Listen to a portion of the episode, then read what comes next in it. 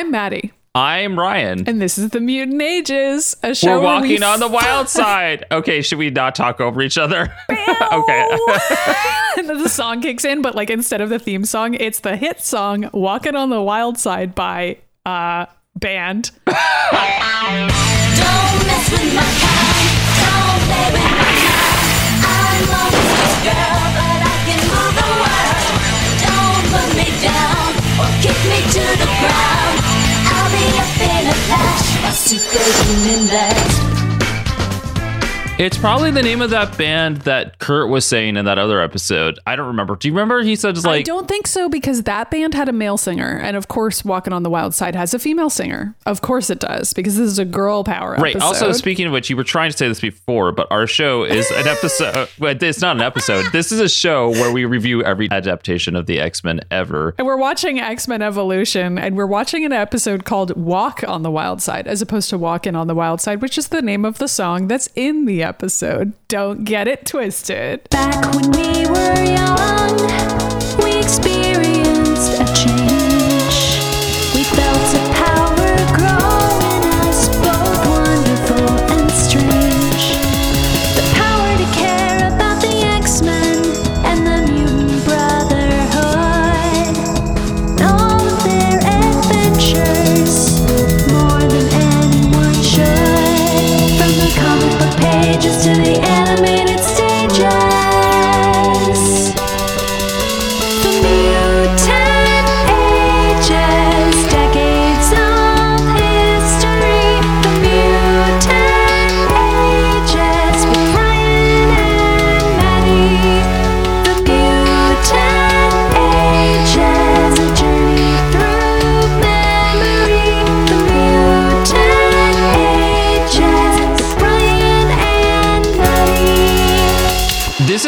is a famous episode. Woo! Okay, so the reason why we're talking over each other is that we're both excited to talk about this. I've been waiting excitedly to get to this episode since we started this show like four years ago. So It's the only reason we started the show. We just we were just this. doing a It's really a really build long up countdown to talk- okay. to this. let's talk about this episode because this episode, it, I don't know why it's so controversial among its fans, but like I love this I mean, episode. yes, you do. You've seen it. I It's have. because it is the episode that is feminist. Right. And it's like trying to be feminist. And it also is an episode that can't quite decide how feminist it wants to be. and so if you watch it in 2002, I think by 2002 standards, it is precisely as feminist as I would expect. It's Right. no more and no less. It is exactly what I would expect of a 2002 children's animated cartoon that is about the girls finally getting to do something because they're bitter that they haven't gotten to do enough previously. Sure, but then it's also like they're super gay. well, that's the other thing people talk about. This is the episode that I was like, oh, all these characters are actually gay in this episode, including Jean. They are, and that has, we are for once not the first people to point that out. I feel like normally on this show, we come in hot and we're like, this is gay. Beast and Wolverine are gay. It's really obvious, and we are probably the only people who are seeing that. I mean, I walked away that. from this episode also being like, I think Scott and Duncan fucked when Jean wasn't giving them action. And I was like, okay. Yeah, except thanks. that's not really in the episode. I mean, like, That's not even in there. yeah. Well, I mean, of course, you know, it's in there in our heads, but it's not really in the episode. Whereas this episode features like some pretty sexual situations between the girls. like it feels like a lesbian love affair between Jean and Magma at a lot of points. It does. And- it does. And also, and that is, and it's not just us. Like there are essays on the internet written about how gay this episode seems, or at least like people joking around about it. Well, sure, but I think I think the other part about this is that it's been written by two men, which we went back and forth after we watched it to decide if they were gay or not. We can't tell if they were two Why straight are you men. saying we? You think I- they're gay. Well, okay. I said I googled them and there's no information about these men other than every single episode of TV they've written together, which is a lot. They've written a lot of cartoons together. We know nothing about them because people in the 2000s didn't internet stalk the way that they do in 2021. So people didn't have Twitter accounts where they were like putting the pride flag up and you know who's gay. Like it wasn't the way that it is now. Yeah, okay, well this show was gay, but the thing is that with the being a feminist story written by two men, you're like, okay, but where does that stand? But also like, does that Well, make it wrong? Is it not? though. But also like I also men can be feminist, you know, it's it complicated. Well, they can be. And I also think that, I mean, unfortunately, I think a lot of cartoons at this time period were written by men. I mean, I just think that's how it was then. That's just how it was. and yeah. like it was a male dominated industry, like television in general. So I think that a lot of the, you know, quote unquote feminist cartoons or feminist works of this time period were through the lens of a man attempting to understand it, looking at, you know, girl power stuff for kids and being like, how do I write a good episode that's like that? I don't think you have to be gay to do that. I think you can be a straight man and still be like, well, let me do my best here. I have this job, I have a responsibility. Uh, we'll never know. But it is also true that these two guys wrote a lot of Barbie movies. And so, you know, make of that what you will as well. I don't know. Also, those Barbie movies are pretty gay. There's a lot of YouTube videos about that. okay, too. so there's these two guys, and we don't know what their deal is, but they wrote this episode. They wrote a lot of other episodes of this show as well. So it's like, yeah, they know the characters really well. You know, it's um, it's part of they it. wrote that other episode, Joyride, right? Which we also really liked. They wrote Joyride. They also wrote the um, season opener where Lance outs everybody on the soccer field, which I wouldn't say is particularly similar or different from this episode. It's just, you know, it's a different episode of this show. It's also not a bad episode. It's a good episode. no, it's a pretty good episode. I mean, I, I don't know. You liked it more than I did, but it's definitely not a bad episode. Right. Anyway, should we do it previously? on Yeah. the Okay. So X-Men? I uh, now that we've covered all the controversy about it previously on the X Men, so it is season two. Boom Boom was one of the new mutants who has left the X Men and has gone to live with the Brotherhood because she didn't want to deal with Xavier's shit in this anymore, which she says Yep. in this episode, by the way. I mean, in so many words. I know Magma's another new mutant who I guess hasn't been going to public school, but I think what we decided is that Xavier tries to train them to not blow shit up before he sends them out into the public, which yep. fair. Which explains how it is that some of the new mutants are at school already, but some aren't yet. So Jean Grey, obviously, we know about her, and she's dating Duncan, but she's been hardcore flirting with Scott in this season. Yep. Kitty and Rogue are also in this episode, but there's nothing imperative that you need to know about that. I mean, they're dating. That's all you really need to know. Also, what I want to mention is that we've been watching this in the Disney Plus order, which is not the correct order, and we had to look up because this is happening before the Sadie Hawkins dance. Yes, and it's like explicitly mentioned in the episode that the dance is coming up, and that's a plot point at one point. Right. So, like, I don't really know why Disney put these episodes in the wrong order. We're sorry. We should have followed the Wikipedia order, but we didn't, and it's too late now. So here we are. Yeah. Okay. So basically, like what it should have been. Yeah, you want to just read it down. I mean, it's it's already too late for anybody watching along with us, but Well, I think we did it in the right order up until Angel's Wings, which was what you and I were going back and forth over. So after the Christmas special, it would have been African Storm, Joyride, Mindbender, Operation Rebirth, Walk on the Wild Side, Shadow Dance, Retreat, which is the one we just watched, The Hex Factor, and The Day of Reckoning. and I think we're watching Operation Rebirth next. But today we're going to talk about Walk on the Wild Side 20 minutes later into our show. So this opens up with Scott taking the animated Scott getting onto an elevator, riding the elevator, looking at the Yeah, map for of the like a elevator. while. that was really funny. I didn't know why that was happening. It was like they had to kill some time for some reason. Like the episode didn't end up quite long enough, so they were like, "Let's just quickly animate Scott in an elevator for ten full minutes." And now the episode. well, I, th- I thought they were going to go to the danger room or something, but as it turns out, Xavier's just digging even more tunnels underneath his mansion because they're under construction. yeah, so it looks like the video game Control, which I don't think you've actually played, but it looks exactly like that for anybody listening who has played that because it's like this completely dilapidated, like huge room with like um construction things everywhere and like scaffolding and like magma and Jean basically have the same powers as Jesse Faden, so it's like exactly like the video game anyways. So they're all they're in a huge pit practicing Magma's powers, and Jean is sort of like helping out with the situation by using her telekinesis if anything gets too screwed up and saving them because Right. Jean has more control over her powers than Magma does. And so it's sort of this dramatic moment where Scott is like slowly walking up to the pit that they're standing in, and you don't know what you're you're looking at at first, and then you see them. It's actually really cool animation cool. here. I liked all of it. I liked it too. And you hear Jean, and Jean is talking to Magma, and she's like, "Don't let your powers control you. Maintain your discipline." And then Scott is like looking down at them from like super high up, and I don't think they know he's here at this point. Um, he's just listening in on their conversation. Well, I think Jean knows. Yeah, maybe. I don't know.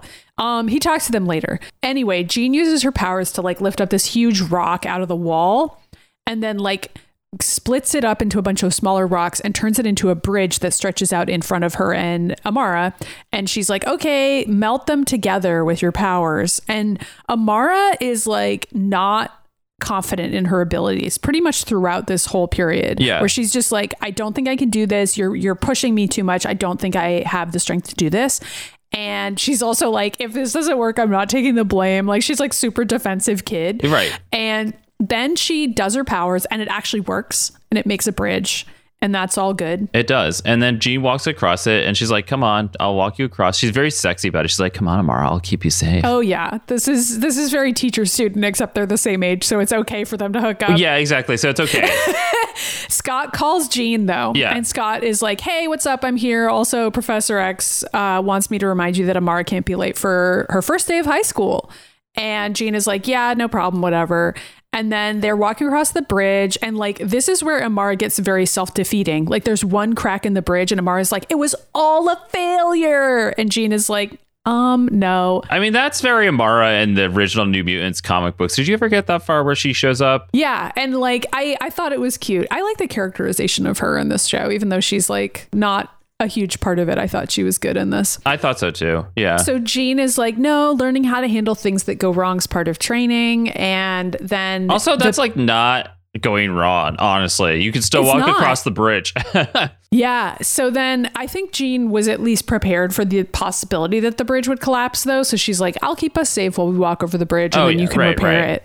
Um, and so then as they're walking, the pit up above them starts collapsing and like a huge rock is going to fall on them. I, I, I couldn't tell if that was by accident or Jean launching it to be like, okay. Oh, I think it was by accident. I think it was by accident. I think it was too. But like she catches it, so whatever. Well, well, not yet. Well, at first she's like, Amara, melt the boulder back into place. Right. Because I think maybe she's like, what if we're in a stressful situation? Maybe Amara can save us. Yeah. And Amara's like, I'll try. But instead, she's like, basically turns the boulder into like a huge piece of lava that's still falling on them instead of like melting it back into place. I thought she just missed it, and then also there was lava. yeah, you could be right, but it doesn't matter because Jean catches the rock with her telekinesis. Except Well, first that- there's like the intro, and we think they're gonna die. Well, of course. Yeah, yeah, yeah, yeah. But then Jean catches the rock, except that as she catches the rock, Scott blasts the rock into a billion little pieces. Okay, that was so much more dangerous. What Scott just did, he like blasted it, and like huge chunks of rocks explode everywhere, and Jean has to like use her psychic powers to block that. I know. And then she floats her and Amara up, and they are pissed off. they are pissed off. Yeah, Scott's like, good thing I was there. That's what us heroes are here for, to rescue damsels in distress. And Jean's like, fuck you. yeah. and Scott's like, uh. And Scott is like deeply confused about why they aren't impressed with him. I did think this line was like too much for him to say, though. I will say that. Like, no man has ever literally said, that's what heroes do rescue damsels in distress, except for on a children's cartoon about feminism. Like, that is Maybe. Booster Gold does. I don't know. Exactly, exactly. I mean, it's literally like, yes, that might be the thought process that Scott has in that moment, but like nobody literally says, I was doing it because I'm sexist. Why are you so mad at me? It's like no one talks like this. But that's this is the episode that we're watching, so it's going to be really 101 level. So a child understands exactly why Jean is angry. And it's like, here's the lesson. If we are going to like pick an X Men character to be sexist, I would probably also pick Scott, Sure. honestly. I just think this isn't a subtle episode. You know what I mean? No, it's like not. the messages are going to be really black and white. Oh, yeah. I mean, like, because the next line is that they get on the elevator for a really long time and just Yes. stare at each other, which is Yes, really funny. do. And then Scott's eventually like, but wait, what did I do? And G goes, You were being a, a, a guy. Yeah. And then Scott is like, Oh, I'm sorry. And Jean is like, I was trying to teach Magma how to handle things that go wrong, which did not include looking for a big, strong man to save you, which I like this line a little bit better. I was like, Yeah, Okay. okay, that's a little more specific. And then Amara is also like, The nerve, and like slams her door in Scott's face Okay, as yeah, well. Jean and Amara go back to their rooms and they start opening and closing the doors and slamming them repeatedly for dramatic effect. Yeah, and Scott just sighs and he's like, okay, fine. I guess I'm the bad guy. And it's like, yeah, you actually are, though. So, like, okay, but like he often is also in the comic books. Anyway, so now we get to go to the Brotherhood frat house where Boom Boom is just fucking amazing. Like Okay. this whole like Yes. sequence. These are her friends that she also I don't know. treats like shit kind of i mean okay this whole thing reminds me of like she's the woman in the frat house like or the girl in the frat house because she's just a teenager and like she gives as good as she gets basically. Like she is peak one of the guys like playing pranks on them being the most dominant person in the house despite being the only female character. Like that is boom boom's energy. I think they like that though. I mean yeah i think they do. Because like the Brotherhood had Mystique before, so they are like, we don't know what to do unless there's a woman ordering us around in the house and also like beating us up, and we're like, okay, Yeah, and it's also like they're all annoyed by what she's doing, but they don't have the power to stop her. But also, it's not like they're kicking her out. No, and it's funny because when you think about it, because the next episode would have been Shadow Dance, is that after all this, they're like, but also we want to go to the dance with her. Yes, that's a good point. It's like also they are kind of in love with her a little bit. Like I feel like at least that Fred and Toad are because Yeah. after this they want to go to the dance with her, and she has a little crush on at least Fred. I think Yeah, Pietro's not in this episode, by the way. I don't know where Pietro is. Pietro got tired of the straight people. He's taking a break from them for like an episode Yeah. and like hooking Right. up with Duncan or something. I don't know who else is gay for him to hook up with. Bobby, Evan. Uh, uh, a- a- any of the characters on this show, they're all gay. Yeah, you're right. What am I saying? Boom Boom walks over to the bathroom and she blows it up, and I don't know if it's like locked. Either way, she just blows it up. She blows up the door, um, and then she just walks in. Toad's in the shower, and he's like, "I'm taking a shower here." And Tabitha goes, "Yeah, the whole town is thrilled," which is like a funny line in and of itself. No, we also have to mention that he says, I take what, well, Toad's like, I take one shower a month and I still don't get any privacy. So, Yes. whatever we had theorized before about Toad being smelly or whatever, because like he was, didn't have a home, it's actually his active choice not to shower ever. Well, I think Which is weird. Prior to this moment, he didn't have a home. I think that is accurate. And then now he does have access to a shower, but also he's a teen boy and he doesn't want to shower, and he's doing that thing that like teenagers I would think that a. Toad character would want to be in the water more often, but that's you would just think me. that, but that is not Toad's characterization. He's Pigpen from the comic strip Peanuts. No, he really is. Here he he is. doesn't want to wash the dirt off because it's protecting him. It's a protective layer of uh, dirt. yeah, sure, sure. So then So Boom Tabitha leaves. is like, I'm just here because I want mouthwash, which kind of matters because that's also going to be like a running gag is that she's constantly stealing their mouthwash. Um, yeah. and then she makes a drop the soap joke, which is a rape joke, by the way, and throws an explosive Okay. into the shower. Uh, okay, but also like so and Boom then like Boom. sexily walks down the hall while like a huge tsunami of water leaves the bathroom. which I was like, okay, so is Boom Boom destroying the bathroom pipes every day? Like, How are they fixing them? that? I don't know. So then Boom Boom comes by and Fred's standing there and she's like, Hey Fred, your mohawk is still last century. And he's like, What are you even saying? And then she's Yeah. like, Hey Lance, is there any gas in the Jeep? And he's like, Yeah, why? And then he hears the Jeep turning on and leaving. Yep.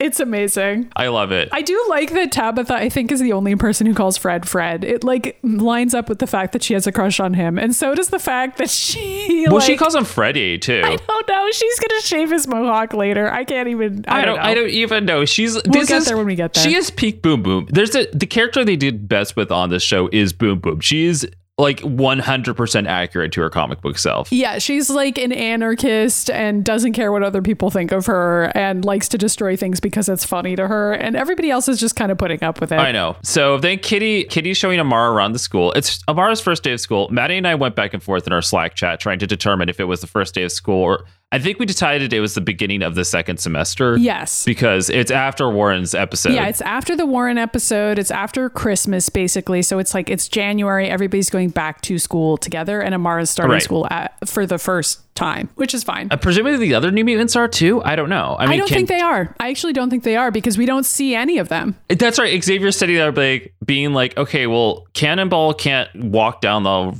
hallway without shooting off into a cannonball and ricketing off things, and fucking multiple man can't just stay as one person ever. I think so Multiple Man is also too young to go to high school. I mean, he, He might, might be in middle middle school. school, but yeah, I and the other characters, I just don't know if they're ready. I feel like I feel like have we not seen some of the New Mutants at school before? Like, hasn't Jubilee been at school? no, Jubilee hasn't been there at all. They've barely put Jubilee on this show. Yeah, you're not wrong. She had like three lines so far. yeah, so I guess none of them are ready for school yet, but Amara is for whatever reason. Right now, Boom Boom is sort of channeling the Jubilee energy. That's true. She definitely is, especially in this, this upcoming scene.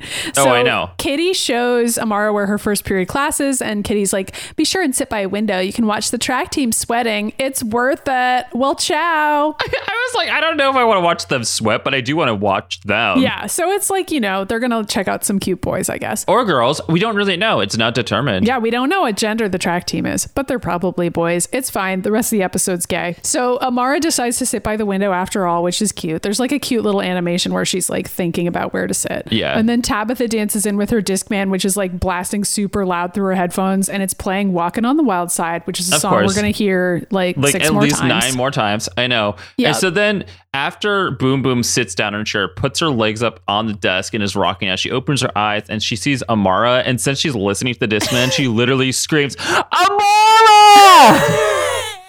I found this really funny though. Like I don't So know, did it I. felt really realistic that that a teenager would like see their friend and be like, "Oh my god, I'm like uncharacteristically excited to see you." I just Yeah, but like it was cute. Tabitha is in school, not the other New Mutants. So why did she get to go to school first? Well, Tabitha. Okay, well, I think you meant to say Amara there first of all. because no, no, no, no, because Boom Boom started off at the beginning of the season going to school. That's true. I So maybe the Mutants are going there, and we just are not spending any time with them. I Yeah, you, you could be right. Yeah, I don't know. I don't know. Anyway, Tabitha gets to go to school now because Xavier's no longer in charge of her destiny. So that's, That's the other true. reason. She can go to school if she wants or skip school if she wants. Right. Public school is um, paid for by like taxes. So like she can just go. Yeah, she can just go. And like, I, I mean, I think that going to school when you don't have a parental guardian is probably kind of weird, but like maybe Tabitha's forging her parents' signatures. I, mean, all the all the Brotherhood are doing it. I don't really I don't know what's happening there, like with the Brotherhood in general. I don't know either. I mean, they probably have like a fake mom character that they that Mystique used to play for them, and like now she's not anymore, and they're just kind of like living with the reality.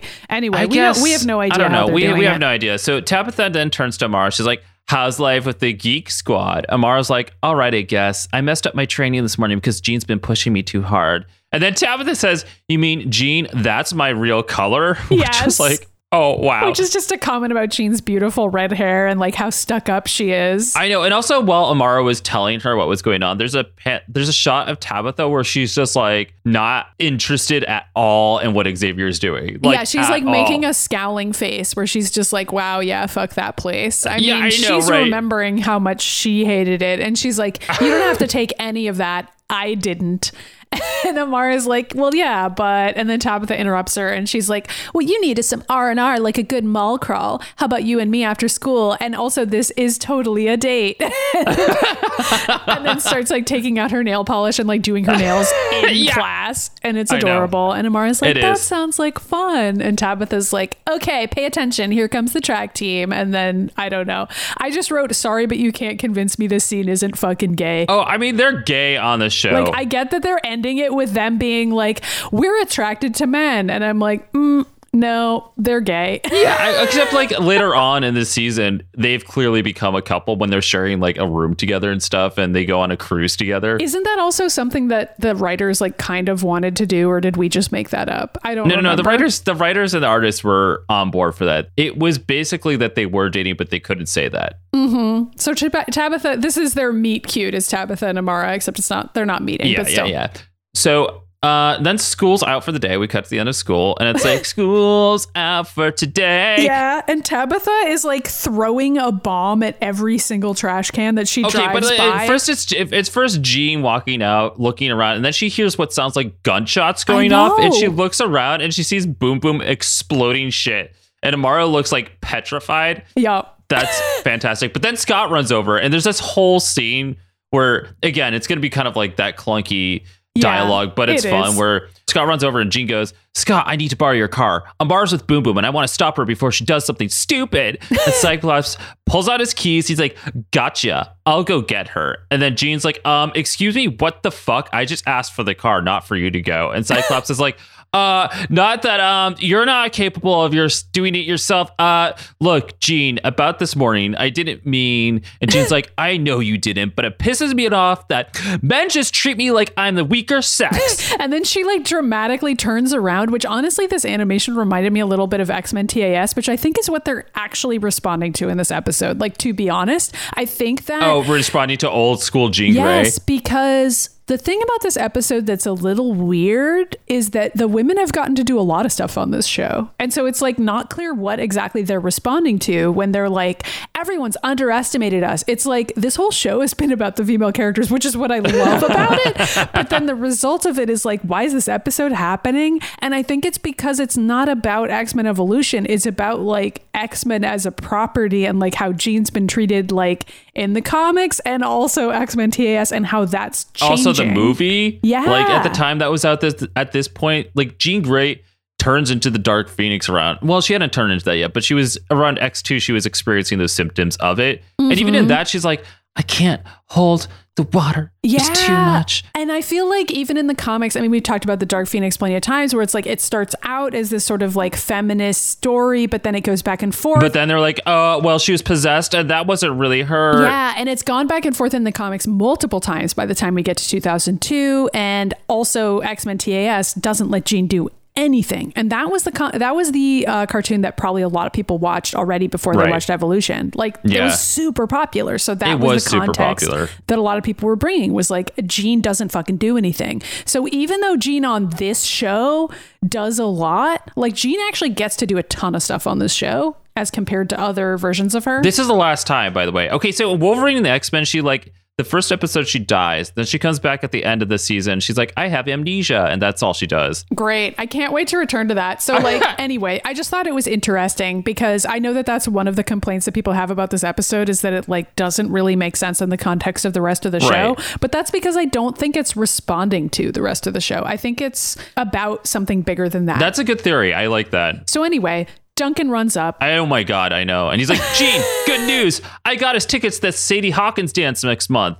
And Jean's like, excuse me, Duncan, but aren't girls supposed to ask guys to the dance? You know, I don't know what I would do if I didn't have you guys around to make decisions for me. And then she grabs Scott's keys and she leaves. And Duncan's like, Whoa, glad you took your keys. So anyway, want to get a ride in my car? And by which I mean ride my cock in my car. And Yeah. Scott's like, okie dokie. Word for word. This is also the moment where I just wrote down, we don't talk about it that much anymore. It's wild how baggy Scott's pants are. I just want to take note of it I because thought that like, when I was watching it yesterday too. I feel like in this particular episode, they just animated his pants extra baggy, and they're like, "Here we go! Now he's gonna parachute pants away." I know it's just funny because it's 2002. Also, Duncan's wearing like bootcut jeans. I mean, like bootcut was super popular then, but also so was like super baggy. okay, but you and I were wearing like giant baggy We goth were. clothes. We were. I look. I'm not saying I didn't dress like Scott and Jean. Like Jean also wears baggy khakis and like a little belly shirt. I wore that constantly. Like that was one of my uniforms. So now we go to Boom Boom and Amara, and they're at a stoplight, and these two Yep. like thugs rip a dude out of his car and steal his car. Except like stereotypical 2002 era thugs, like one white guy, one black guy, and they're part of a carjacking ring. They're both wearing beanies on their head. Okay, and also like one of them turns around and blows a kiss to Tabitha and Amara, which is supposed to be flirty, but it just comes off as like this like super gay dude just ran over and like stole no, his no, car. no. Here's how I interpreted this. These two guys are the gender swapped version of evil version of Amara and Tabitha. The white guy is Tabitha, Really? the black guy is Amara. And the races are the same and also they're evil and they're evil because they're men and like that's why the white guy is like the flirty cool one and the black guy is like sort of his secondary who's just like chilling there doing whatever he I says see. and like I just once thought I they put were that gay. together I was like well yeah also they're gay and dating but like once I put that together I was like oh like they're literally just setting it up as like these are the men and men are bad and these are the girls and girls are good but we're gonna like Right. specifically pair the two personalities to the two characters that are already there That's it, really like, funny. Oh my god. I didn't. I did not pick up on that before, but that's a good read. I don't think anybody's picked up on that really. well I'm a genius Yeah, that's true. Anyway, so they're speeding after their male doppelgangers who they have to take down, and it's like an absurd car chase. I, oh, I know there's like Amara screams, Tabitha, slow down. And Tabitha's like, forget that. This is way more fun than shopping for shoes. yeah, and so the cars are like Tokyo drifting around the corners. It's fast and I mean, it's craziness.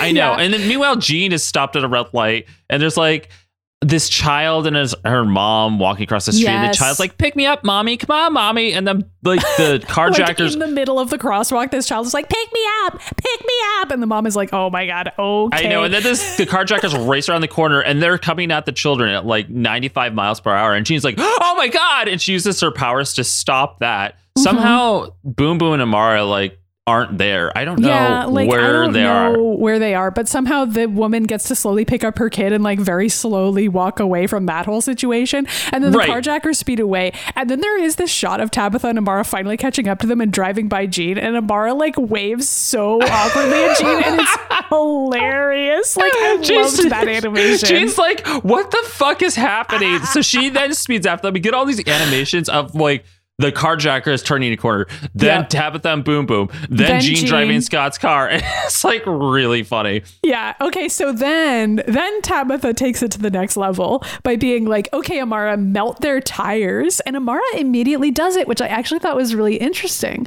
Like she doesn't.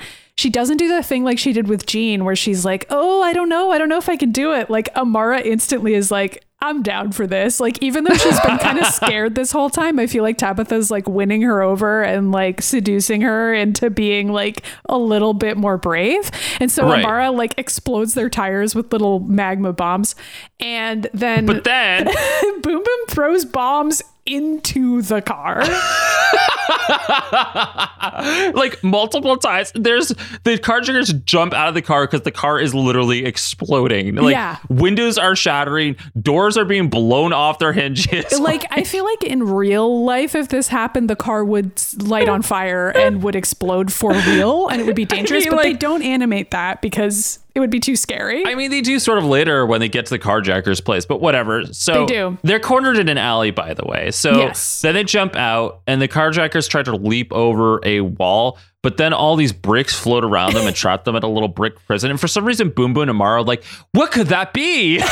as opposed to being like, oh, it's obviously Jean, who's like sitting on a nearby wall, like doing an interpretive dance to like levitate each of the bricks, which is like, it's really fun. I enjoyed the animation here, honestly, really good. because she's like being really prim and proper. And she's like, let me just do my little dance and then the bricks will go. Da, da, da. And it's like, okay, da. And then Yeah. Boom Boom's like, sweet. And then Jean's like, here, she hears the sirens, and she's like, oh, we got to go because the cops are coming. And And she also like makes a little uh, statement about how the car has been completely destroyed by Boom Boom. and Boom Boom's like, whatever. And Jean is like, yeah, the owner's going to be really grateful. Like, what the fuck, you guys? Anyway, Jean is like, I believe in policing the streets. So I hope the cops handle this. And then, like, walks know. away. I was like, okay, thanks, Jean. I mean, I thought that was like good characterization for her. Like that is an so, too. important part of this is that Tabitha doesn't trust the cops and Jean does, which I think is very in character for both of them. For both of like them, that I is agree. a running theme in the app. Anyway, back to the X Mansion. So there's a newscaster. yes.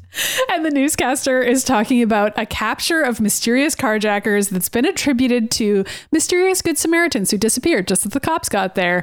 And apparently, there's like a larger carjacking ring Right. that is going on in this in Bayville, not New York City, Bayville. So that's why this is such a tiny city. I, I think that, I feel like Bayville just is New York City, and for some reason they don't want to say that. I don't know what the deal is. it is and it isn't because it's like a weirdly abandoned city. Anyway, so now Jean's telling Amara out loud in front of Scott, by the way, instead of using her psychic powers, she's like, Amara, we don't want to do this again. Let's just like keep it to ourselves, okay? and I was like, why didn't she just do that telepathically? I don't know Yeah, why she didn't do that. I don't either. And so they walk out of the room, and Scott falls out of his chair like extremely suspiciously because he was like trying to listen in on their conversation. And it's like, why? but also, like, he's checking them out because now Jean's like wrapping her arm around Amara, and it's yeah, because like, they're what's dating, happening? and Scott is like, "Ooh, lesbians," ah, and then falls Yeah, out of I his chair. Scott's like, I didn't know there were any gay people in the school. And we're like, Scott, you're blowing Kurt. Anyway, uh, and and Duncan.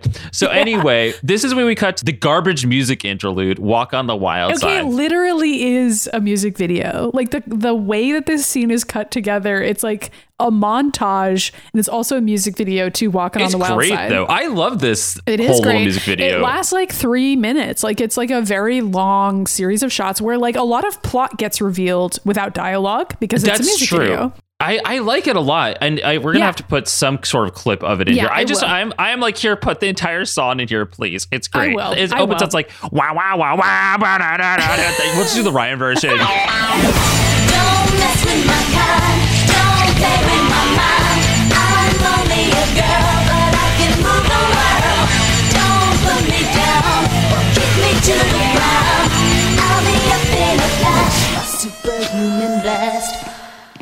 It's the most Maddie Myers way we could have like jumped into this. It's time to do. It's like time to do feminism in 2002 with garbage and all these hot ex women being gay. It may as Yeah. well been written by you in high school. This is about as uh, nuanced as my level of feminism was at this time period. I got better, but this is where I was at in 2002. Sure, but like it's not a bad thing, you know. It's like it was a start. We all start somewhere. No, it's fine. You know, I progressed and also society progressed, and we're all better for it. So, Jean and Amara and Tabitha are together in a record store and they're like best friends now, suddenly. I don't really know when Jean made the jump over to liking Tabitha, but like that happened at some point, and now they're all three besties.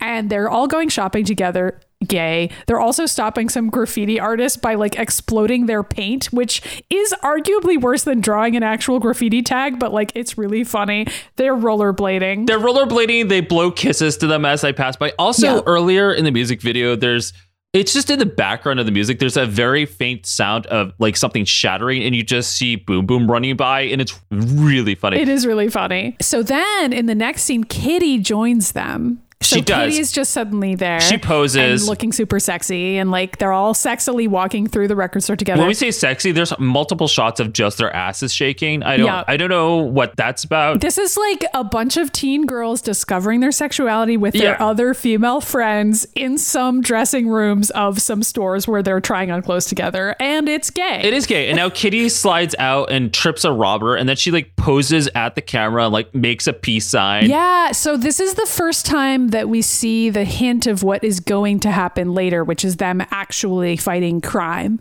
So, like, this Right. isn't just like, oh, they're stopping some graffiti artists at the mall, which is like pretty fucking low stakes, honestly. This is like Kitty stops a robber with a purse in the middle of the night, and we're like, Right. oh, okay. Okay. And then you cut to the next scene, and then Rogue is there now. Right. And then there's this changing scene. The changing scene. Okay, everyone is suddenly wearing like goth fetish outfits. The- like they are well, there's all- it's Buffy the Vampire Slayer now, and they're all wearing the shit that we wore in high school. Yeah. So that's happening. Tabitha's putting on some like knee high boots that are like silver and like this ridiculous superhero outfit, which at first I just thought it was like Tabitha deciding on her superhero outfit. But then it's like it pans over to every other ex girl and she's also wearing like a fetish outfit. Like they look like us in high school. Like I don't even know They how else to describe this. They kind of look like they fell out of like Buffy the Vampire Slayer or Dante is or sorry, Don, Da- Devil May Cry. I Yeah, said yeah, Dante, yeah. Dante May Cry, the famous game Dante May Cry. They all look like Trish from Dante May Cry, which is what the name of that game is now.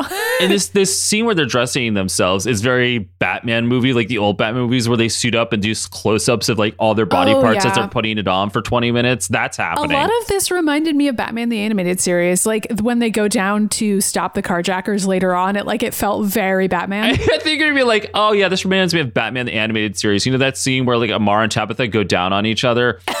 yeah, you know, when they all go down on each other in the dressing room. anyway, then we see them all stopping a purse snatcher together, and then Kitty like pulls all of them through the wall together, and they just Okay, but that's so funny because like Jean uses her powers to float the guy and the purse back to the woman. The woman's like, "What the fuck is happening?" And then we just see all five of them posing like completely. like a superhero team. they're not Yeah. moving. They're just posing, and then they're still posing as Kitty pulls them through the wall. It's really funny. I thought that was the funniest part of this whole music video. Honestly, It is. And so then there's a bunch of scenes of them like holding hands at the record store, very gay. And then shots of like Rogue fighting a carjacker and then back to the dancing.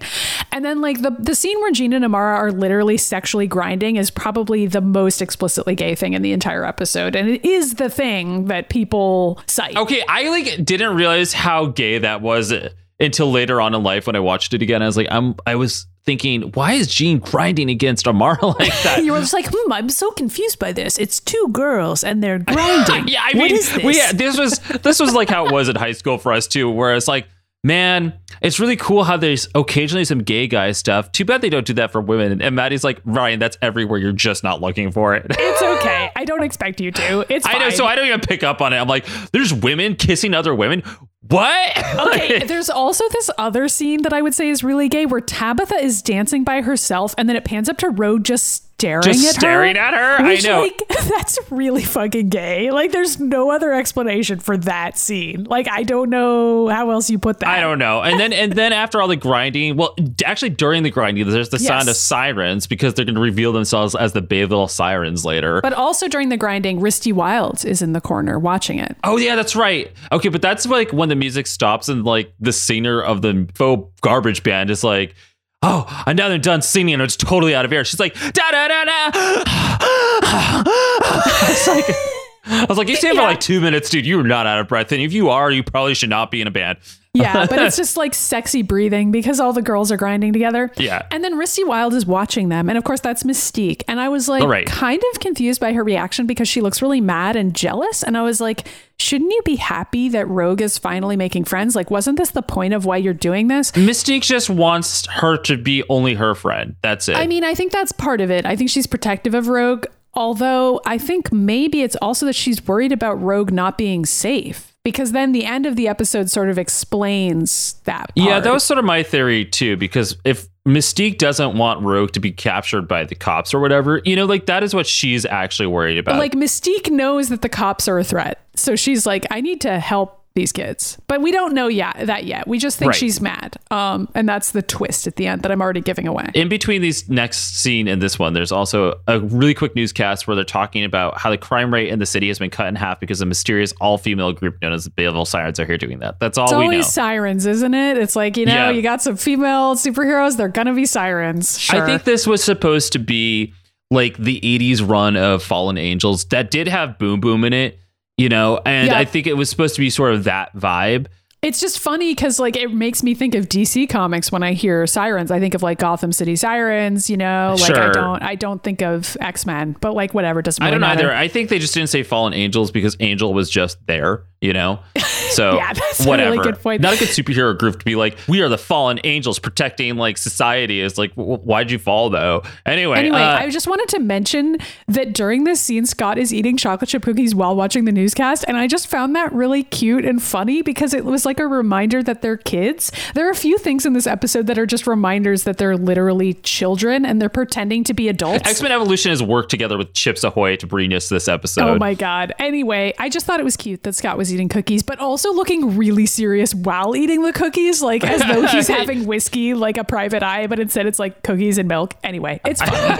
it is So really then funny. we get so this then we go to the high school, which is like Yeah. one of my favorite scenes in the whole thing. It's the rotoscope scene from Yeah. The Craft. Even though it doesn't really make any sense because like the girls are walking down the high school hallway as though everyone knows they're the Bayville Sirens, but like I don't think people do know, but everybody kind of acts like they know. This is my read. They're walking down. It's playing this hot music music too. It's like and they're like walking in slow motion, like super slow motion.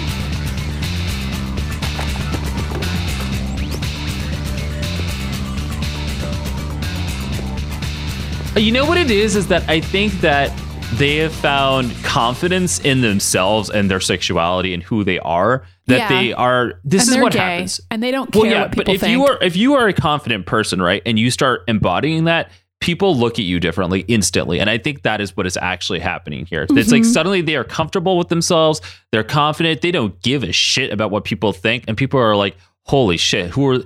It is how it works. If you meet somebody that's super confident, you look at them. yeah, it doesn't matter how they look. It just matters like what confidence level they have. No, I mean I completely get what you're saying. It doesn't matter what body type they are or anything. If they're super confident, you're like, hey, I'm really turned on by you right now. No- Who doesn't like confidence, right? So that's what's happening here. Yeah, and that's true. So like they have all become cool with their powers, first of all. So like they're all more confident about that part of themselves as well. And like it's just somehow they're emanating some glow that other kids are picking up They're on. Also probably doing like lesbian witchcraft together as if it is actually oh the yeah, craft. that's also part of it. Yeah, yeah, yeah. Um, yeah, and so then, Scott, Scott over here, somebody go, those Bayville sirens are really cool. I heard some people say that they even have special powers. And Scott suddenly like looks at them. He's like, oh my God, it's them. And it's like, fucking Okay, does, how Scott. did he not know that previously, but somehow this is the moment when Scott realizes it. They're like leaving in the middle of the night. And Scott does Scott just go to bed at 7 p.m. Yes, he does.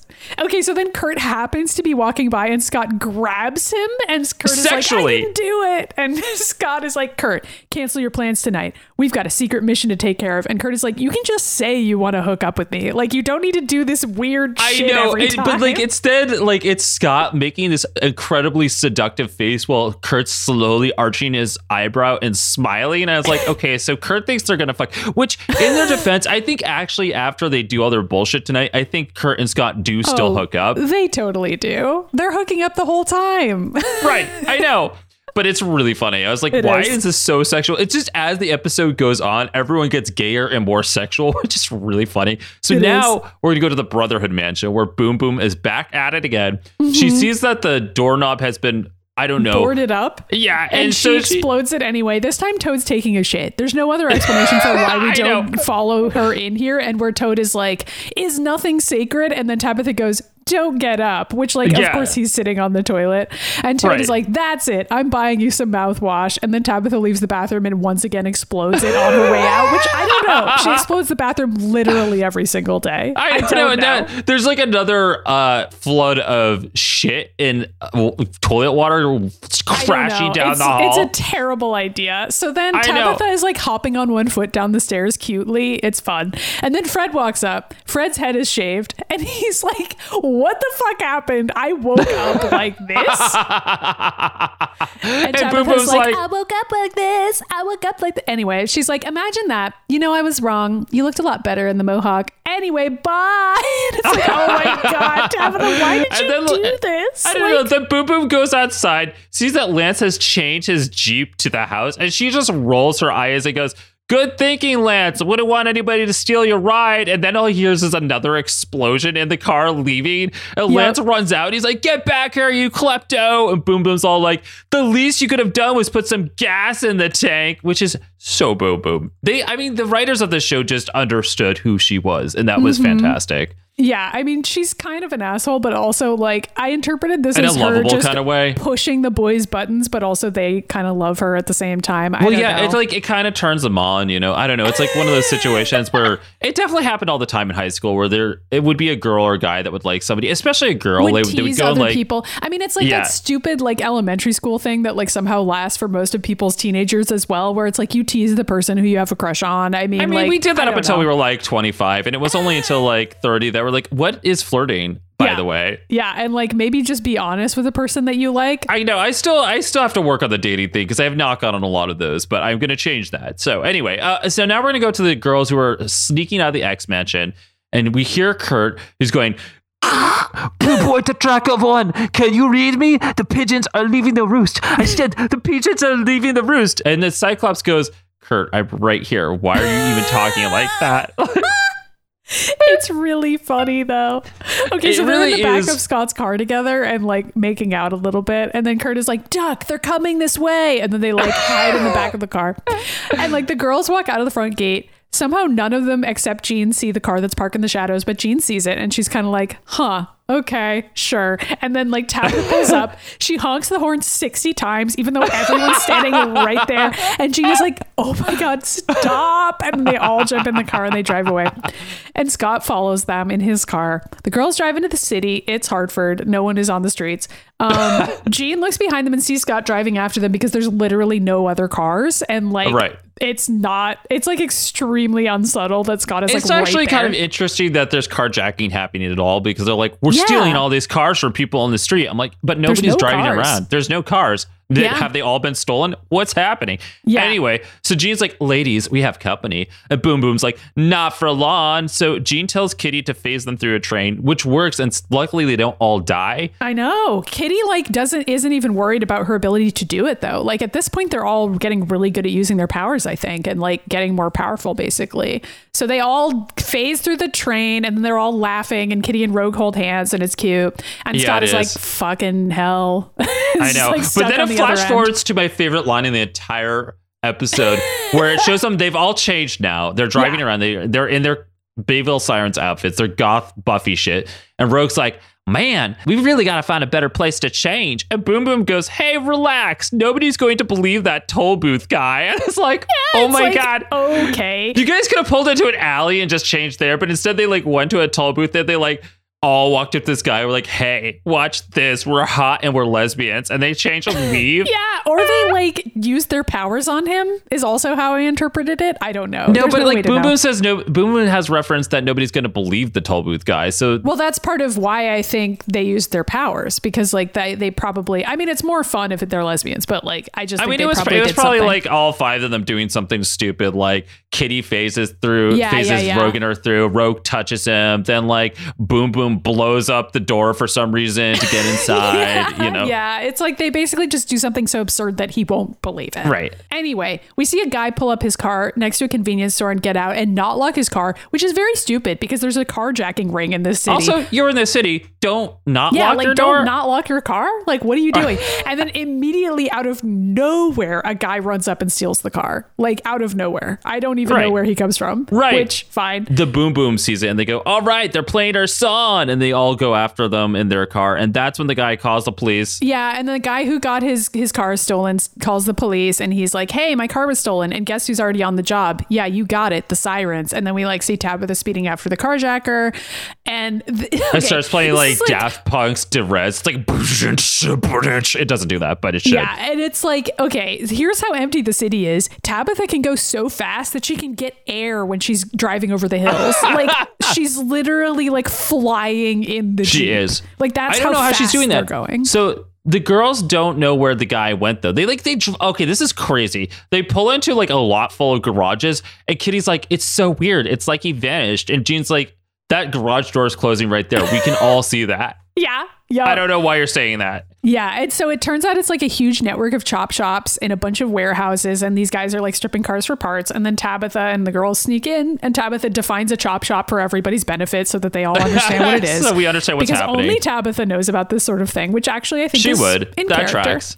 Right. And so then a bunch of guys with like huge metal poles and crowbars like are behind them, and the the gang leader is like wearing a suit, and he's like, "Hey." Uh, we've been expecting Okay, this you." whole thing looks like the 80s Double Dragon movie. Like it's just the outfits. You just have to sort of picture Mm-hmm. that. It's like suddenly we're in Streets of Rage. crossed with like again Batman the animated series. Like these Right. are a bunch of like street toughs. Like the girls are gonna have to fight them. Yeah, this is actually just like Falcone. This is who it is. Yes, yeah, yeah. And so the older gang leader's like, You gals have been slowing down our business, and the boys are getting a tad irritable about it. And Magma is like, Didn't your mother teach you not to pick on girls? And she sounds like 11 years old in this scene, which I, I kind of liked. Like, it's kind of interesting that it's like literal children. Like, they look like adult women because, like, they're dressing like that and they're like blowing out their hair and all that stuff. But, like, they're also kids at the same time and they're kind of in over their head, but it's fine.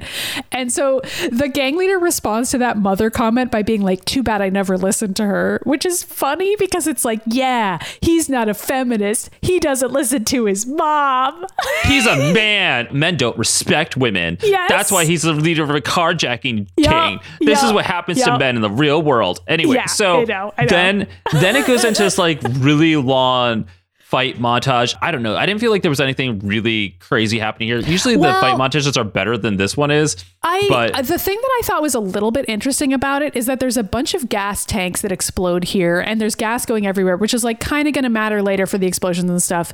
But Right. mostly I thought it was interesting that the gas was animated to look dark red, which looks like blood. And I was like, I think this is supposed to signify that this fight is like getting more serious than the girls would have bargained for because it's Right. it's evoking blood even though the show can't show blood, but there's like some little animation scenes where like Magma looks a little scared for a second and then like backs away and then she like rallies and like keeps fighting. Like it's just interesting. I think we're supposed to think that the girls are in over their head, which is kind of a sad message in some ways. I don't know. It's like It is it is a little sad. it's part of this show's this one episode's issue where it can't quite decide if the girls are doing the right thing or not. It's I think the message is they are largely doing the right thing here, but they're just not quite ready yet, which is like Right. That's fine, you know? Like, Well, know. sure, but also like I feel like this would happen if you were a teenager vigilante because uh, they were just Yeah. running after people stealing purses and shit, and now Yeah, they're and now they're like cracking a carjacking ring of like fully adult men who all have like guns and shit, and they're I like. mean, luckily they don't have guns. Luckily they only have metal poles. If they had guns, the girls but, and also like they come out they're like they're kind of like we're gonna kill you and also maybe fuck you and that's what us men do that's why you should be a feminist yeah, it's very I mean, weird It's kids show, so they don't really like lean on the sexual thread of it all. But it's like, yeah, I mean, like that they- is part of what's being presented They're here all men, and then these girls are fighting them. I mean, like that's part of it as well. I don't know. So Kurt and Scott are driving Yeah, there. and then they they're driving by and they're like, "Where do you think they are?" And I think Scott's like, "Well, I think I see smoke coming from over there, so probably over there." And it's Yeah. because on the inside we see Boom Boom spinning around with like 3000 little bombs and they're just exploding. Gas tanks are exploding, shit's catching on fire, and it's, It's just totally out of really control. And then at the end, Jean glares at her and Boom Boom just shrugs. She's like, "Whatever."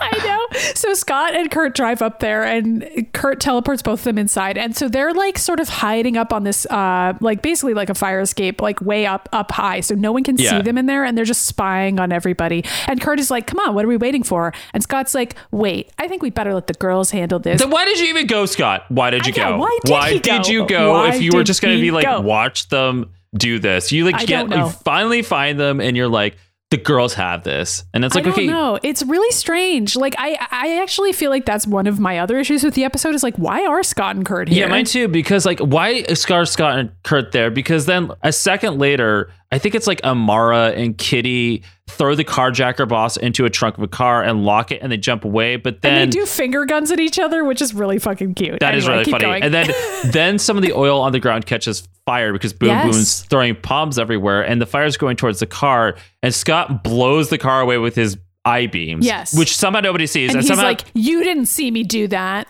Which like, also like again, I don't understand like the powers that Scott has because that did not destroy that car, but in other episodes it would have like killed somebody. yeah, I don't really get that. And I, I mean, I've seen this criticized as well, where people are like, "Well, why does Scott save the girls secretly?" I don't like that part. That's the only piece of this episode I really don't like because it's kind of like it's the message is like girl power. You should take yourselves, but also men will still save you at the also, end Scott day. is going to secretly be here and like push a car out of the way, just in case. I don't know. Yeah, I don't know. It's Whatever. So then the, the girls are putting out the fire, and then, Then there's this really interesting scene that happens. right. So like the police show up. okay, one policewoman shows up alone, which would never happen in real Elisa life. Maza. I found this weird. Like at first, I was really pissed off at the scene because I didn't know it was going to turn into Mystique at the end, and I was like. This is dumb and it makes no sense. Like a policewoman would never do this. Like I was like cranky. I was like, I don't like this. And then she turns into Mystique at the end, and I was like, oh, okay, this makes sense now. Yeah, So well, like, sure. this is the nicest cop in the universe. She walks in completely alone, which would never happen. There'd be 600 cops walking in. Yeah, because I, we didn't even talk about this, but in the episode, the chief of the police were like, "We're gonna find the Bayville sirens and like kill them." Yeah, like the cops are the enemy in this episode. Right. Like that's an important part of it. Yeah. So then Mystique shows up as Elisa Maza from Gargoyles. Basically, that's what happens. Yeah, so Elisa Maza walks in and she's like, "Hello, I'm the only good cop that's ever existed, probably because I'm actually Mystique, and you're surrounded and there's no way out." And Magma's like, "But we're the good guys or girls." Girls. And the cop is like, "I know who you are. You're vigilantes who take the law into your own hands and you're under arrest." And Tabitha is like, "Uh, fuck cops and fuck you, a cab, get out of our way." And Jean is like, "Um, no, we're not going to fight the police. Uh, we will die, and we are going to go ahead and go with them." And the cop is like, "Smart girl. Looks like you put an end to their little enterprise. Good work. Look, I'll probably lose my job for this, but I'm going to let you go." And Kitty's like, "Really? Cool." the cop the cop is like, but only if you promise to stop what you've been doing. And I mean now. It's either that or I take you in. And Gina's like, deal. And then the cop like leads them out to like the city sewers because this is Teenage Mutant Ninja Turtles and she's April O'Neil. And then she's Right. like, okay, bye. And Gina's like, thanks. And Kitty like tells uh, the cop that the carjacker boss is in the trunk of the car. And then Scott and Kurt teleport away because they didn't actually need to be in this entire fucking scene and didn't Yeah. do anything that mattered. And then the actual police chief walks in and he's like looking for the vigilantes and the female cop is like there's no sign of them they were never here uh, everything's fine and the chief like looks really pissed off like he's gonna fucking kill somebody and he's like yeah Right. whatever And then the female cop like disappears into the shadows into the smoke. She and turns into Mystique, and we, the viewer, are like, oh, that's why the cop let them go as opposed to just killing them instantly. I Yeah. get it now. This makes sense. Kitty told Mystique that the carjacker was in that car. So did the actual police ever find him? I think so. I think there is a brief moment where Mystique like shows the police where the carjacker is. Like she's still like, you know, got that X-Men sensibility of we should stop the carjackers. It's just that she's also Mystique and she's in it for herself and just wants to protect Rogue and be like, I don't want Rogue to get arrested or killed. Like I want to make sure Not everybody's even that. okay. Mystique's like, I don't want Rogue to get shot by the police because Yeah. Mystique's like, I've been there before. That's what Yeah. happens to our kind. And it's like, okay.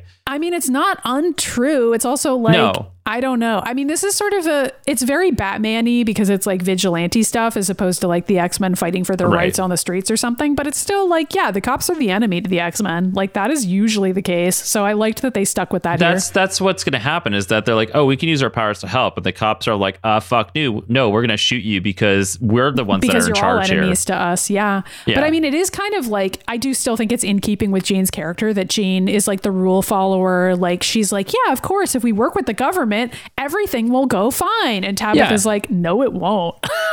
like it's not Yeah. gonna work. Um, exactly.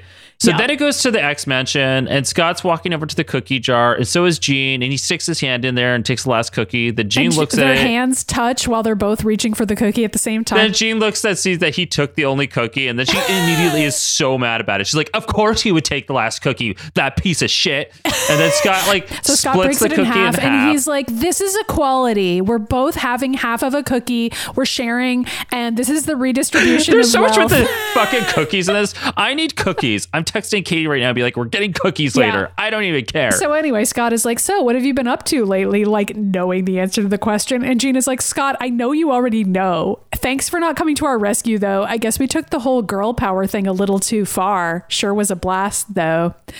Which I was like, "Okay, I just got whiplash." what? Yeah, what what just happened? And then Scott's like, "Yeah, I'll bet. I'm sorry they made you quit." And then Jean, I like this line because Jean goes, Yes. "Yeah."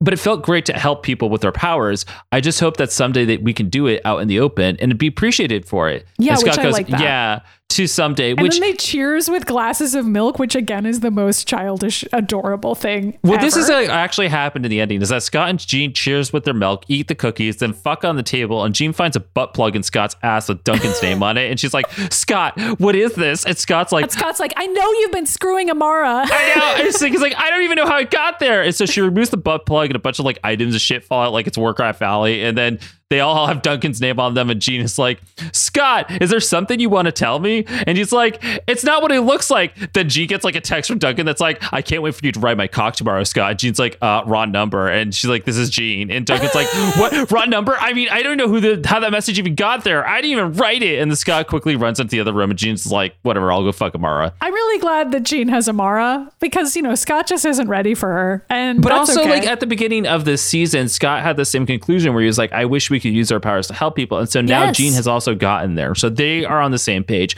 which I think is important to why their relationship actually happens. Is because they're both like, "I don't want to be in the closet anymore." So like, why don't we try and like be helpful and actually leave this tiny room that we're in? You know? Yeah, I mean, also it's interesting that Xavier isn't in this episode, and also Storm and Wolverine aren't there, or Beast. Like, there's no adults really telling the kids what to do. Yeah, there's just not enough time to do all that. Well, don't worry though. There's Well, cookies. I like it. I like it though that it's not there because it it means that the kids are making decisions for themselves, and this is just an episode about them navigating the adult world, which is, but it's focused on the kids and their perspectives. Which but also, cool. we don't see like all the X kids. Like, we don't see any of the other new mutants. Spyke's not in this at all, which Mm-hmm. you would think he might be considering what's going on, but he's not. He's not. I, I don't know where he is. He's he's got his own game that he hands out with, his own skateboarding game. So Yeah, I mean, it's mostly just this is the episode for the girls, so all the Right. girls get to be there except for like Jubilee, I guess. Um, who am I forgetting? Wolfsbane, I guess Wolfsbane isn't there. yeah, yeah, yeah, yeah. Wolfsbane. Right. So it's like most of them though. Uh, this Mm-hmm. episode is I don't know. I still think it's good. I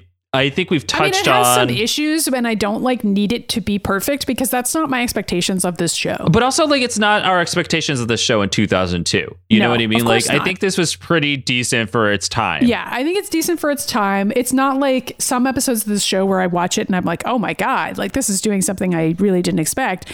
But I also think it's like interesting how gay it is because Uh, That's like my takeaway. It's like I there was a lot of people who were like, "Oh, that episode so anti-feminist, but is trying to be feminist." I'm like, I actually think it is feminist, but I think mostly it's just gay. Yeah. I mean, I guess the part of it that's anti feminist is probably the part people remember, which is like Scott secretly saving the girls. I mean, like, I don't disagree with that. No, I don't agree to disagree with that either. I wrote an article about this like way back in the day. And like it was sort of the same takeaway where it's like I'm like, it's actually largely pretty feminist and actually pro queer stuff, but then it just kind of like backpedals at the very end of it, which is so 2000. I mean, it's also Yeah. very 90s where it was like the 90s would do this stuff too, where like they'd have a movie or whatever and they'd have a gay character and be like, wow, I can't believe it's doing this. But then at the end of it, the gay character's like, well, actually, maybe I like men. Or they're just like, yeah, um, that was like a weird face I was in for a second there, but it's over now. And it's like, okay, uh, cool. I, I do feel like that is a part of it where it's like, yeah, the girls need to like get over this weird phase they're in, and it's just going to be this one episode.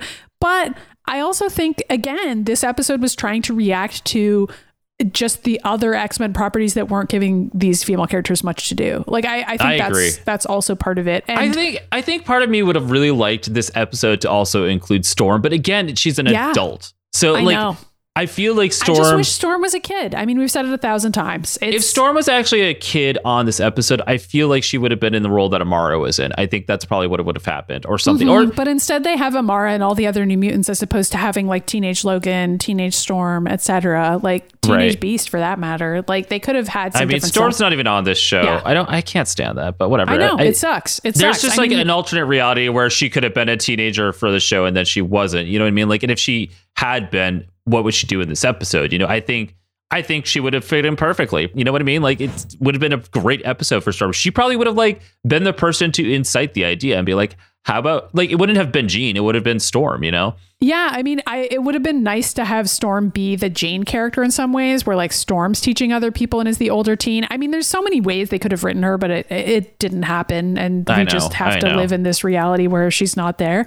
But there are a ton of other characters on this show. Like part of why they can't get to Jubilee or like get to everybody is because there's like. 23 different mutants on the show now and Right. just like rotating between different people for different storylines so i do respect that they have a lot to get to and like they do have a lot, of lot to get to. And also, when you think about it, the teachers were probably too busy dealing with all the other ex kids in this. Like Storm and Beast were probably busy teaching. Except it's like really, when you think about it, it's just Storm because Logan's there sometimes when he's not off crying in the woods and getting his prostate stimulated by his Sabretooth. And Beast likes teaching the kids, but also sometimes is like. I'm not good enough to teach children ever again, so I'm not going to go to mm-hmm. class today. Like that's a thing that happens a lot. Yeah, which relatable, but yeah. Anyway, what would you rate the episode? I want to give it a five out of five because I love it, but I think realistically, it's a it's a four out of five only because it almost accomplishes what it sets out to do, but then it kind of backpedals itself at the end, which is where the problem lies. But largely, I enjoy this episode. I find it very gay. I find it to be introducing the idea of feminism to Children? men and women, like just I say men and women. Well, Boys yeah, and men and women, but boys and girls when they were kids. But I mean, it's not done perfectly. But I think in terms of the scope of the lens, that would have been 2002. I think this is pretty good for its time. I totally agree. I want to give it a five because I would say, in terms of how much I actually enjoyed the episode, just from a pure enjoyment level, was a five. Yeah, But if that's where I'm at, too. Evaluating it in terms of like what I want an episode of this show to do is not a five. Like there have been episodes that have been stronger in terms of the themes, jokes, everything else hanging together, all working together. This episode.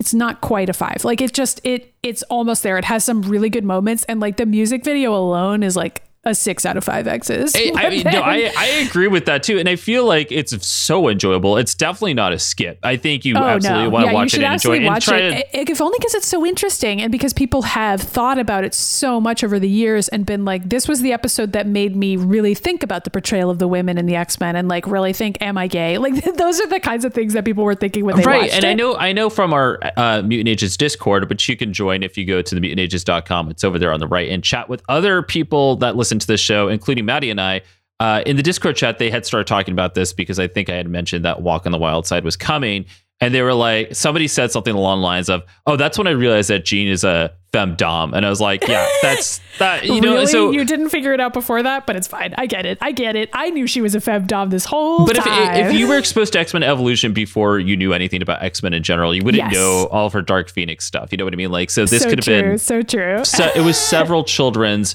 first introductory to Jean Grey. And Yep. so this is the first time we really got to see her be like, "Oh yeah, I'm on top, baby. Come on, Amara," you know. Mm-hmm. Yeah. So I don't know. I think it did a lot for a lot of different people. At the time that I watched this, I was really into all girl teams. Like I was really into the Birds of Prey comic books, and it definitely had that vibe to it. Mm-hmm, and at the time I was watching Birds of Prey, I'd always be like, oh, what if we did like an X Men version of this that was like all the women and they had their own thing? And then eventually that did become a comic book briefly. They've done different different versions of that. Although I think this Yeah. team up in this specific episode, I don't think it's ever happened in any other thing.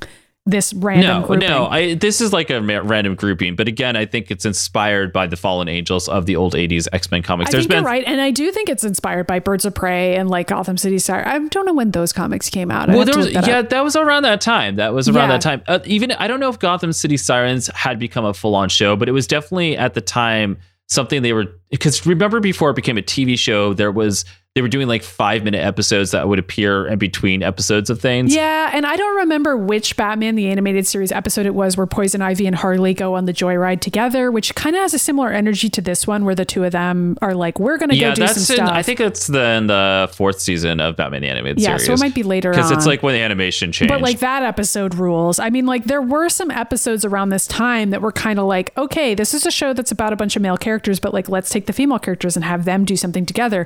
But X Men Evolution isn't that show though. Like the female characters are always there on this show, and they're already right right and stuff. I, I don't think there was like another the only thing I could think about that was around that time was Totally Spies, which for the same reason people loved because it was an action show fe- featuring three girls, but then also did the same things that this episode did, where they were like hanging out at the mall and doing their hair and worrying about what clothes they were going to wear. But then they were like, and now we're going to be spies and kick butt. But like, there wasn't like, I- well, I think there was sort of a reoccurring theme on that show where they were like kind of feminist, but like, like not quite there. But people love mm-hmm. Totally Spies. I don't know if you watched that. I didn't, but I'm totally familiar with the fandom for it, which like still exists now. And I mean, Oh yeah. pretty much any animated show that like had a female character doing anything, people were like, okay, I'm gonna cling on to this for dear life and like, you know, holds it up as the one thing that I have because there wasn't that much stuff back then. Right, and for us, I mean, I I, I certainly was that way with the female characters because I don't know, especially in video games, I liked playing as the girls a lot growing up. I like playing as guys too, depending if they're cool and I want to fuck them. Um, but that's usually. But I feel like a lot of guys' characters in, in video games in this time period were like mega straight because this was like the backlash period of time, like post 90s, where all video game Right. advertising was like by men for I men. think I think the only thing we had at that time that was like super questionable was Devil May Cry, in which everybody was like wildly bisexual in that game, and that had just dropped a couple years before this. So, the, I- but still, I was thinking about this the other day because in terms of cartoons and characters, because I was thinking about the queer coding of characters, like not even just in Disney, but I just watched this episode and I was thinking about the queer coding in TV and movies and video games because I watched this again. I'm like, this is a really, this is like the gayest episode of X Men the uh, well, not X Men the animated series of X Men Evolution. This is the gayest episode, right? So then I'm like, we clung on to it because it was gay, like many other things we did. And for some reason, I started thinking about video games, and I'm like, okay, but like there, this still hasn't really existed in video games even now, and why? Mm-hmm. Why aren't video games gay enough? You know what we shouldn't forget to do? The Who's Gay segment on our show. The X-Men are a metaphor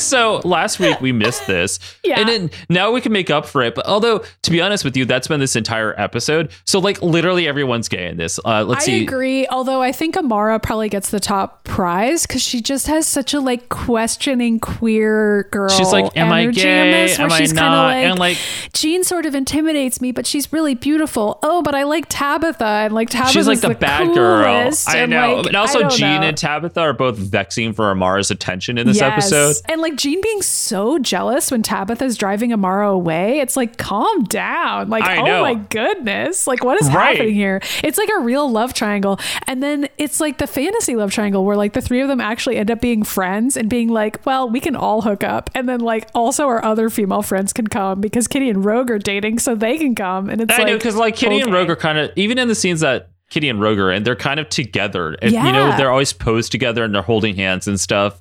The other thing I was going to say about Jean is that it's basically the Logan Scott triangle with her, except now it's with Amara and Tabitha, where Tabitha's still like the bad boy or the bad girl. Then Amara's kind of like trying to be the good one, following Mhm, and Xavier's rules. It's the, the same. Scott in this scenario, kind of. I don't know. No, no, no, Jean's- is Jean is still- Jean? Jean is still Jean. Jean is still Jean because Amara's Scott because Amara's trying to do what's best by I what think it's the Xavier is teaching way. her. I think Jean is Scott and Amara is Jean in according to the rules of the love Actually, triangle. that's true. I think you're right. But like it is sort of the same concept that you said earlier with the carjackers, just being like the reverse. Yeah. These are the men, but now now Duncan and Scott have been removed from the situation because Duncan and Scott have to go fucking Duncan's car. Mm-hmm. By the way, Duncan also has a convertible, and so does Scott. And I'm like, nobody at my school drove a fucking convertible, but Nobody everything's at my school like had a nice car. why like, are you all these? What every single house that we've been to on the show, everybody lives in like a fucking mansion. Everybody has a Like a fucking nice convertible. Even Mystique has a convertible at one point. I'm like, I wish I had a convertible, but what the fuck is this? It's like a bunch of rich white kids that are like, here's our convertibles. Yeah, I mean it's kind of believable that Lance has like kind of a crappy Jeep though. Like that. I like that he has a. Jeep. I love that he has a Jeep though. And it's like a crappy, like almost military looking Jeep. Like who knows where he got it, but it's like a Okay, but Jeeps are not cheap, by the way. They and you have to do a not. lot of They upkeep not. on them to make like. And I think he enjoys working on his car. He kind of has that vibe to him. But that's not what this section is. Um. so anyway, Lance I is also also want. gay though. That's just also in the background. Oh sure. Also, But Kurt yeah. and Scott are gay. Like that Yes. whole scene where Yes, Scott walks up and he's like, "I have a secret mission for us tonight," and then he and like it's in the back of my car. Yeah, and also right. we're spying on the girls, but like we don't actually need to be there or go there and no they don't need us at all. And Kurt is like, why didn't we just go on a date? Like what is this? Like why are we pretending that you care about Jean? I, I'm assuming when they bamf out of there at the end, they just bamf somewhere where they could fuck, and like that's what happened. and then later on, Scott breaks the cookie with Jean and is like, I still like you. I like girls. And Jean is like, Scott, you're not fooling anybody. and then she's like. "I also like girls." I don't know.